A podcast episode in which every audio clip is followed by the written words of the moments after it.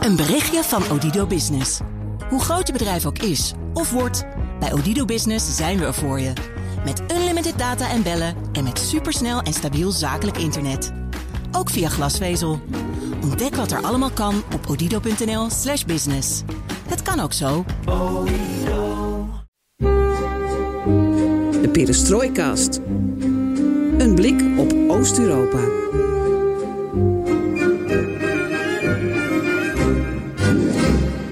Bij BNR Perestrooikast, aflevering 176 van de enige podcast van Nederland die volledig voor het oosten heeft en geeft.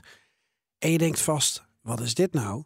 Weer een podcast? Ja, want deze week heb ik een podcast opgenomen met Franka Hummels. Dat ging over de zoektocht naar Lukashenko. En wat bleek? Iets na die opname bleek Lukashenko er weer te zijn.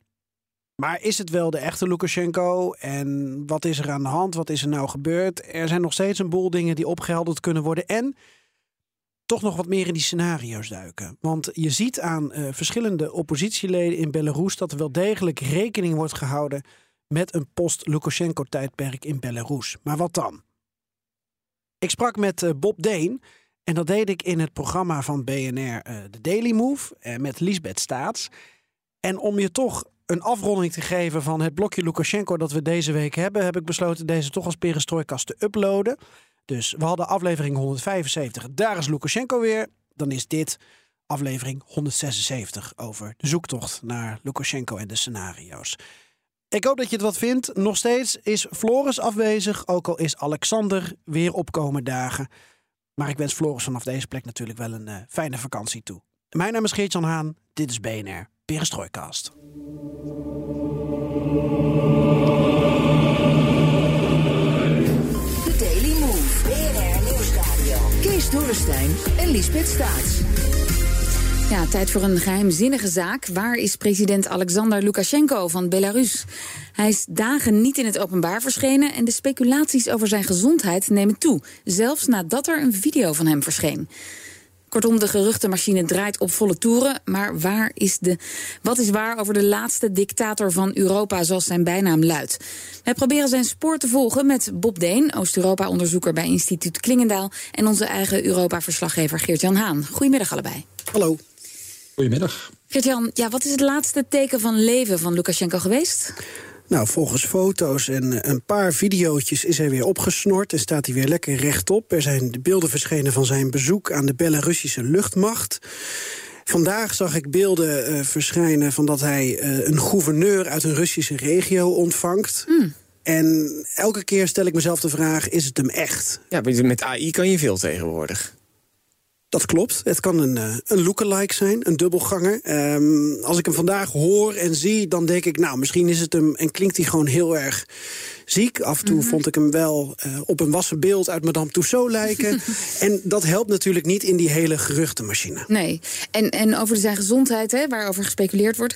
is er in het verleden iets meegedeeld over zijn gezondheid? Is er iets met hem? Hij is 68 jaar. Hij is uh, vaker wel eens ziek. Alleen wat hier opvallend aan was, was dat hij uh, langere tijd van de radar was verdwenen... en dat het ook niet echt duidelijk was wat hem scheelde. Er werd gezegd, het is geen griep, het is geen covid. Maar wat dan wel, dat bleef heel erg in het midden. En verder zijn er heel veel speculaties.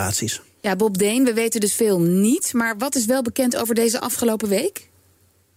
Nou, het, het interessante is natuurlijk dat dat net gebeurde terwijl hij net in Moskou was. Uh, hij was daar voor die 9 mei-viering van de, van de overwinningsdag. Mhm. Mm -hmm. uh, daar zag hij er al heel beroerd uit. Uh, en vervolgens kwam hij een aantal dagen niet opdagen... bij allerlei officiële dingen waar hij normaliter een, een hoofdrol speelt. Oh. een van de, de dag van de nationale symbolen was hij bijvoorbeeld niet bij.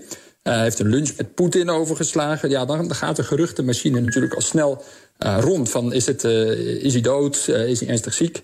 En ja, dan, dan wordt de, de, druk groot op de autoriteiten. Want nou moeten jullie hem weer in beeld brengen. Want anders gaat iedereen denken dat hij dood is. Ja, en er is dus voor alle duidelijkheid niets over gecommuniceerd. Nee, het was hartstikke stil. En dat is natuurlijk juist wat je niet moet doen als regering op dit moment. Zeker als er altijd al gespeculeerd wordt dat Poetin mensen vergiftigt of dat er alles aan de hand is. Uh, dan gaan er meteen allerlei mensen, waaronder ik zelf ook, uh, allemaal scenario's bedenken van, oh, wat als hij dood is. Geert-Jan, uh, jij refereerde er al even aan. gisteren verschenen er beelden van Lukashenko en ook een korte video waarin hij ook te horen was. Без великих докладов давайте посмотрим на то, что происходит вокруг нашей страны, прежде всего в воздухе. Я так понимаю, это режим реального времени. Ja, ik hoor de president niet dagelijks, maar hoe geloofwaardig vinden jullie dit klinken, Geert-Jan? Nou, heel kort waar hij het over heeft. En dan mag Bob uh, zeggen of hij het geloofwaardig vindt. Maar het belangrijkste aan waar Lukashenko het over heeft... is dat hij als een soort ja, krantenkop, krantendatum moest aangeven... dat hij op de ah. hoogte was van iets actueels. Hij is dan vijf, zes dagen verdwenen. En nu had hij het over vliegtuigen bij Bryansk, de grensregio van Rusland... waar uh, ja, vliegtuigen uh, zijn neergestort of neergeschoten, of hoe je het ook wil noemen. Om het actueel te, te Om het actueel te maken. Als iemand die ontvoerd is en waar de, de, de, de, de dader van zegt... van nou, dit is de datum, het is dus echt actueel. En Bob, hoe, hoe klinkt dit voor jou? Ja, het was beter geweest als ze ook een krant in beeld hadden gebracht, inderdaad, met de datum van vandaag. Maar nou, het, het klinkt ongeveer als zijn stem. Maar of we hier te maken hebben met een look-alike of een Lukashenko AI, dat weet ik natuurlijk niet. Uh, dit soort regimes hebben een, een lange track record van uh, liegen tegen hun bevolking. Uh, dus de, het wantrouwen is ook heel groot. Het meest waarschijnlijke scenario is dat het hem gewoon was en dat hij dit gewoon zegt. Ja. maar de speculatie krijg je er niet helemaal mee weg. Nee, want er was ook nog iets met zijn arm die in het verband zat, of zijn hand. Ja, verkeerd verbonden. Ja, ja, ze wisselden opeens van hand, zeg maar. In, in 9 mei had hij nog een, op zijn andere hand een verband dan nu. Ja. Oh, oh oké. Wat gek. Geert-Jan, stel dat hij inderdaad ernstig ziek is of erger dat hij uh, misschien wel is overleden. Kan je anno 2023 het overlijden van een wereldleider eigenlijk nog wel geheim houden? Nou, je hebt het wel over uh, uh, wat men zegt de laatste dictatuur van Europa. Als je kijkt naar hoe het nu zou gaan, dan, dan proberen ze Lukashenko als levend uh, voor te doen laten komen. En wij weten het ook niet. Bob en ik weten ook niet of die het echt is of niet. Maar het gebeurt op een hele knullige manier. Onder meer door die bandage, uh, door de manier van voorkomen. Social media is vrij levendig in, in Belarus, maar dan he, met name uh, onder de mensen die tot de oppositie behoren. Ja, ik denk niet dat je het geheim kan houden. Maar goed, je kan het misschien wel rekken. want het is natuurlijk wel belangrijk om uiteindelijk tijd te hebben om dat verhaal te vertellen aan de bevolking. Als iemand die al bijna 30 jaar aan de macht is, er niet meer zou zijn of ziek zou zijn. Dus je kan ook zeggen, alles wat er nu gebeurt, duidt er op zijn minst op dat hij ziek is. Ja. En, er moet een verhaal verteld worden. En dat willen ze ook nu nog niet vertellen, dat verhaal. Daar is niks over gecommuniceerd. Nee. Nou, de oppositie die heeft het heel moeilijk in uh, Belarus, ja. om to put it mildly. Maar ja, lopen zij zich warm? Uh, zien zij een, een kans? Ja, en dat is iets waar Bob denk ik zo op, op kan inhaken. Want wat je ziet bij die oppositieleden in Belarus... ik heb een aantal gevolgd, een aantal artikelen uh, van hen gelezen... Um, die geven aan, um, uh, ook als ze in het buitenland wonen... want of je bent oppositielid in Belarus en je zit in de cel... of je bent onderdeel van de diaspora in het buitenland. Ja, in balling. Ja. ja, precies. En die geven aan, ja, we houden wel nu serieus rekening met het scenario dat. En um, in het geval van Svetlana Tiganovskaya, die waarschijnlijk de frauduleuze verkiezingen van, um, wat was het, 2020 won van uh, Lukashenko, ja, die uh, gaf wel aan, ja, we moeten wel voorkomen dat we dan in handen van Rusland vallen. Nou, en zo zijn er meer oppositieleden die aangeven van, nou, we willen niet dat we in handen van Rusland vallen, maar we zijn ook benieuwd naar, ja, wat zou dan de opvolging zijn? Want daar ja. zien we geen signalen van, dat is onduidelijk. Uh, dus de oppositie is er wel mee bezig. Ja, want ze liet al weten vanaf, uh, vanuit Litouwen, waar ze dus naar gevlucht is. Ja, laten we klaar zijn, laten we paraat zijn om de democratie terug te brengen. Maar goed, dat is, lijkt me dan moeilijker in een dictatuur dan, uh, dan zomaar even te zeggen. Uh, Bob, stel dat Lukashenko inderdaad overleden is. En hij gaat natuurlijk ook een keer overlijden. Um, dan is zo'n opvolging ook in een dictatuur nog heel ingewikkeld, toch? Ja, dan zijn dit soort regimes altijd het meest kwetsbaar bij, bij alle transities van de macht. Hij heeft daar zelf ook hard over nagedacht en heeft in 2021 een, een wetswijziging doorgevoerd. Dus het hangt er nu vanaf hoe die overlijdt. Als hij een, een, natuurlijke dood sterft, dan gaat de overdracht automatisch naar de voorzitter van het Senaat, uh, mevrouw Kotchanova, van, de, van de, hun Eerste Kamer als het ware. Mm -hmm. uh, als hij door geweld om het leven komt, dan wordt er een noodtoestand afgekondigd en dan gaat de macht naar de uh, Veiligheidsraad van Belarus. En daarin zitten allerhande hardliners, Kotchanova trouwens ook. Um, en dan gaan die tijd nodig hebben om onderling uit te vechten wie de volgende machthebber moet worden. En dan hebben ze een aantal uh, weken of maanden de tijd om verkiezingen uit te schrijven. En dan gaan ze proberen de opvolger, waar ze het dan samen over eens zijn, op het schild te hijzen via weer, denk ik, fraudeleuze verkiezingen. Ja. Maar dit is nog lastiger, want ze moeten het niet alleen met elkaar eens worden, maar ook nog eens met Moskou. Ja, want uh, en het is... daarover gesproken, wat zou het betekenen voor de Russische oorlog in Oekraïne als Lukashenko er niet meer is?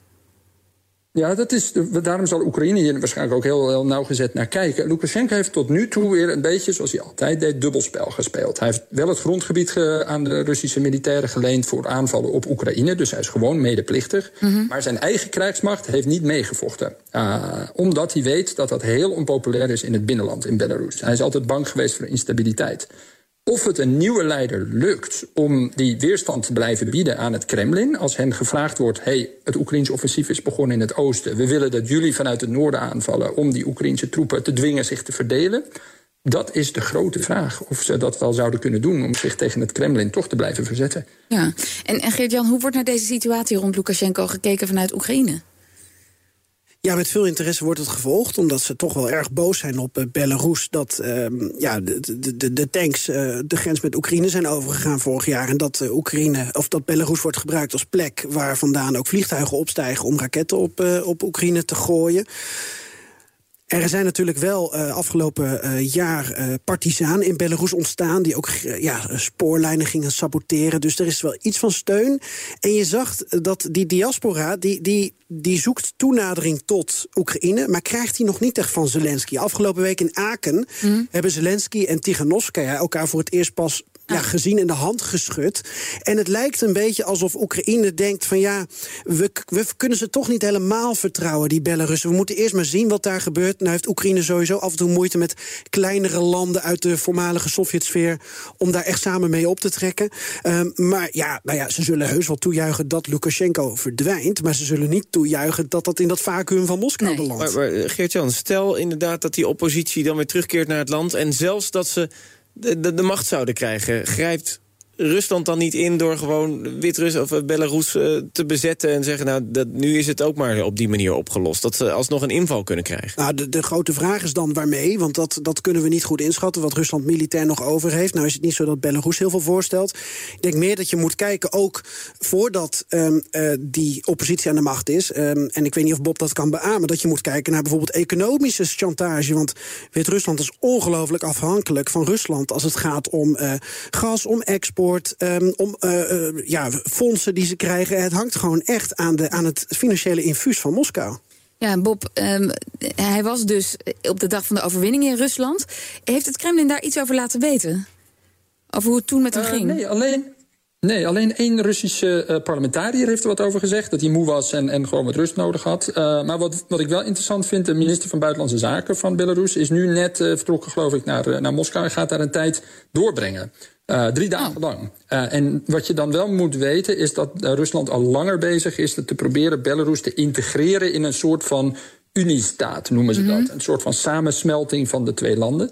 En stukje bij beetje pakt Rusland steeds meer soevereiniteit af van Belarus. In een soort genadeloos onderhandelingsproces, wat Lukashenko nu over twintig jaar aan het uitsmeren is geweest. Uh, maar dat proces is aan het versnellen. Rusland heeft meer troepen neergezet in Belarus, wil er kernwapens neerzetten. Er komen nog meer troepen bij, luchtmachtbasis. Dus stukje bij beetje raakt het land eigenlijk zijn onafhankelijkheid al kwijt. En dat is waar de oppositie en Tiganovskaya vooral ook heel bang voor is. Hm. Dat ze opgeslokt zullen worden door Rusland. Jan? Ja, om het verhaal dan toch nog mysterieuzer te maken. De minister van Buitenlandse Zaken die nu in Moskou is... is de opvolger van een minister van Buitenlandse Zaken van Belarus... die een paar maanden geleden op mysterieuze wijze ineens om het leven is gekomen. Nou, dit wordt een, een, een serie. Uh, kom vooral terug en hou ons op de hoogte over het lot van Lukashenko. Dat was hem, een extra update over Belarus, over Lukashenko. Dit keer met uh, Bob Deen. Ik hoop dat je ervan hebt genoten. Uh, check de Twitter-account van bijvoorbeeld Bob of van Franka Hummels uh, of van de Perestrooikast om uh, af en toe updates te krijgen over wat er in Belarus gebeurt. We weten dat we een, een volle focus hebben op uh, de oorlog momenteel. Maar het is er ook belangrijk om andere landen te blijven volgen. Dus bij deze, hou ons in de gaten. Калинка, калинка моя, в саду ягода, малинка, малинка моя.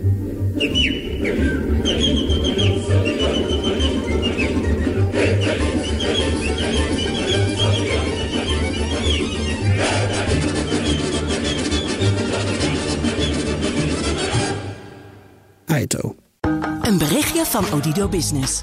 Hoe groot je bedrijf ook is of wordt, bij Odido Business zijn we er voor je. Met unlimited data en bellen en met supersnel en stabiel zakelijk internet. Ook via glasvezel.